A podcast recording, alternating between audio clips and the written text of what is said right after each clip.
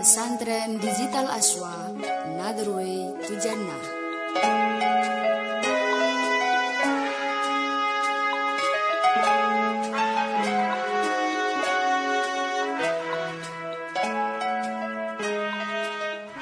Assalamualaikum warahmatullahi wabarakatuh.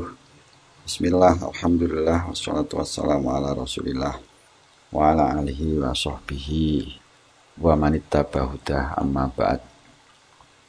Para santri digital yang saya muliakan, pada kesempatan kali ini kita bersama-sama akan melanjutkan pelajaran atau pengajian Kitab Washiyatul Mustofa, yang mana pada pertemuan kali ini kita masih di dalam pasal yang atau faslun bil wudu'i was sholat, atau pasal yang menerangkan wudu dan sholat. Sebelumnya, seperti biasa, mari kita menata hati kita, menata niat kita, agar supaya apa yang akan kita pelajari, apa yang akan kita aji atau mengaji kita, agar supaya benar-benar menjadi ilmu yang manfaat, ilmu yang berkah. Amin Allahumma amin. Langsung saja mari kita lanjutkan pelajaran atau pengajian kita kali ini. Bismillahirrahmanirrahim. Qala al-musannifu rahimahullahu ta'ala wa nafa'ana bihi wa bi ulumihi wa bi karamatihi fid dharain amin. Bismillahirrahmanirrahim. Ya Aliyu alaika bisolatid duha fis safar wal hadur, fa innahu idza kana yaumul qiyamati yunati munatin min fawqi syarfil jannah aina allazi kanu yusalluna ad-duha udkhulu min babid duha bisalamin aminin wa ma ba'atsallahu min min nabiyyin illa wa amarahu bisolatid duha. Yang artinya kurang lebih, wahai Ali, dirikanlah sholat duha baik ketika bepergian maupun ketika di rumah. Sesungguhnya ketika hari kiamat datang, maka sebuah suara memanggil dari atas surga yang berkata, di manakah orang-orang yang telah melakukan sholat duha? Masuklah kalian dari pintu duha dengan aman dan sentosa, dan Allah takkan mengutus seorang nabi kecuali ia memerintahkannya untuk mendirikan sholat duha. Jadi kita diperintahkan untuk melaksanakan sholat duha seperti wasiat Kanjeng Nabi Muhammad shallallahu alaihi wasallam kepada Sayyidina Ali, bahwasanya Sayyidina Ali atau Kanjeng Nabi mewasiatkan kepada kita, kepada Sayyidina Ali dan juga kita umat Islam, untuk melaksanakan sholat duha baik ketika bepergian maupun ketika di rumah. Karena sesungguhnya ketika hari kiamat datang, maka ada, Kanjeng Nabi bersabda, ada suara yang memanggil dari surga yang mengatakan, di manakah orang-orang yang sering atau yang melakukan sholat duha? Dan orang-orang tersebut diperintahkan oleh Allah untuk memasuki atau untuk masuk dari pintu duha dengan aman dan sentosa. Sabda Nabi mengatakan, Allah tidak akan mengutus seorang nabi kecuali ia memerintahkannya untuk mendirikan sholat duha. Jadi sholat duha ketika kita masuk waktu pagi hari setelah matahari menyingsing di arah timur, kira-kira jam tujuh atau kira-kira satu tombak, ya kira-kira jam tujuh sampai sampai apa akan datangnya waktu zuhur atau waktu istiwa, kita disunahkan untuk melaksanakan sholat duha.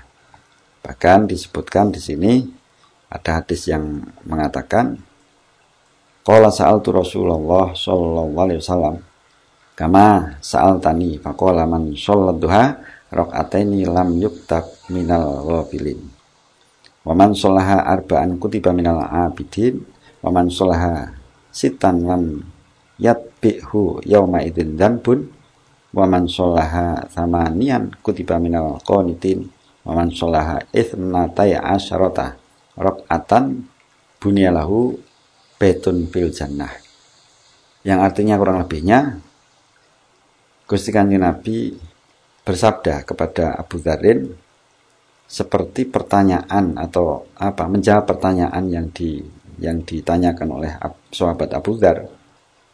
Lalu Kanjeng Nabi ber, bersabda, siapa orang yang melaksanakan sholat duha dua rakaat setiap hari, maka orang tersebut tidak akan ditulis menjadi golongannya orang yang yang pelupa atau orang yang lupa.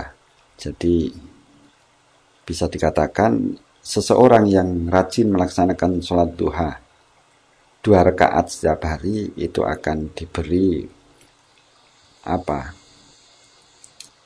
Akan diberikan daya ingat yang tajam, alias tidak akan dijadikan orang yang pelupa. Dan Kanjeng Nabi juga bersabda, siapa seseorang atau seseorang yang melaksanakan sholat duha empat rakaat dua salaman, artinya dua rakaat dua rakaat, maka orang tersebut ditulis menjadi golongan orang yang ahli ibadah. Dan juga siapa orang atau seseorang yang melaksanakan sholat duha enam rakaat setiap hari, artinya tiga salaman, dua rakaat dua rakaat dua rakaat tiga salaman, maka orang tersebut tidak akan diikuti dosa pada hari itu. Artinya setelah sholat duha enam rakaat, orang tersebut pada hari itu sampai sampai pagi lagi akan dijaga dari Allah apa jauh dari melaksanakan dosa.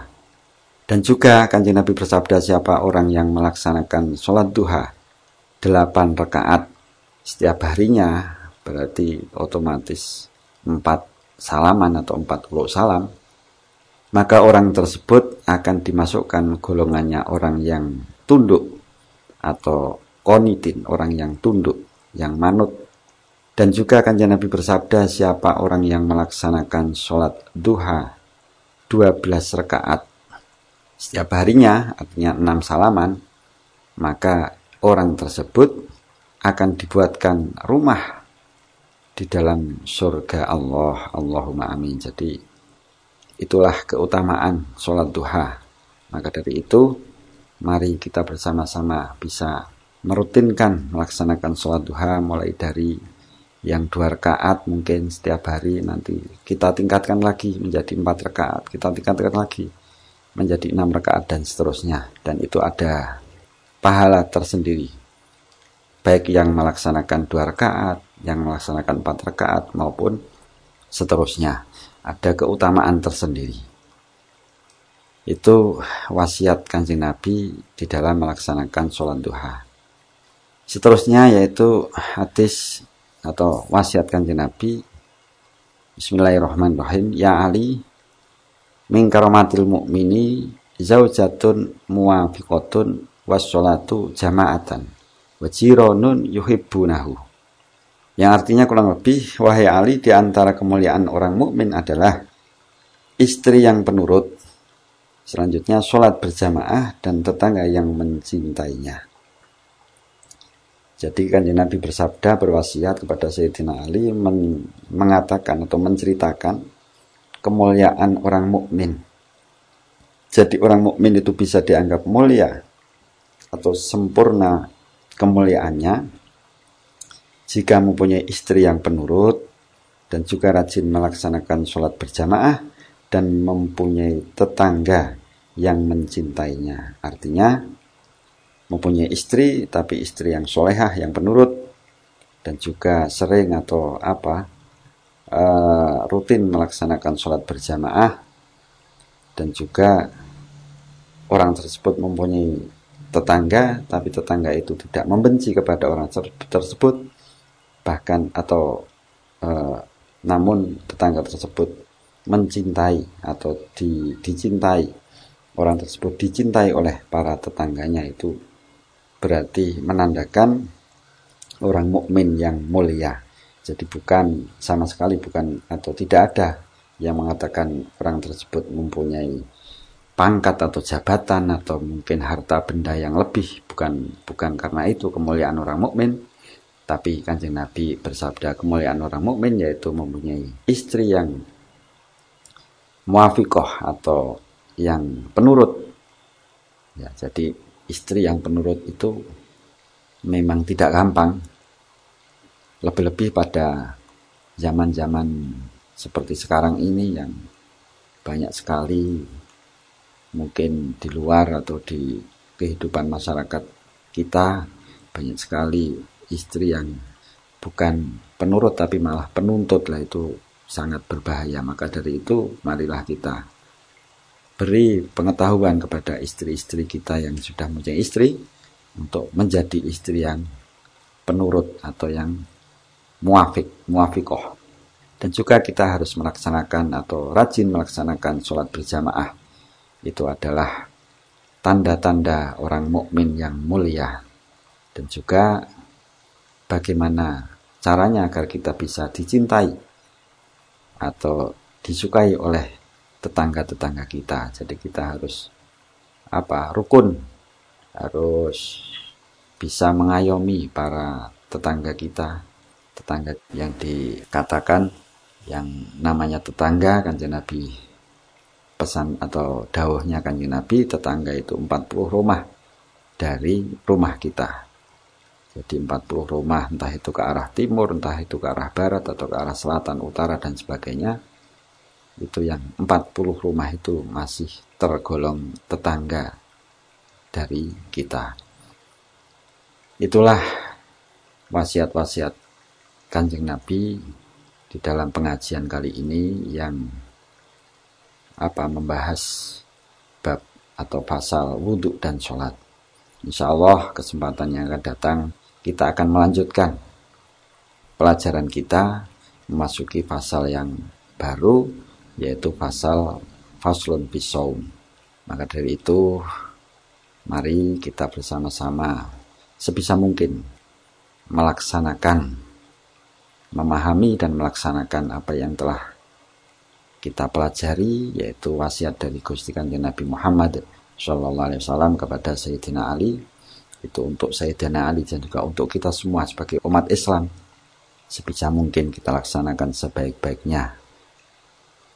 Untuk itu para santri digital yang saya muliakan, pada pertemuan kali ini saya cukupkan sekian dulu.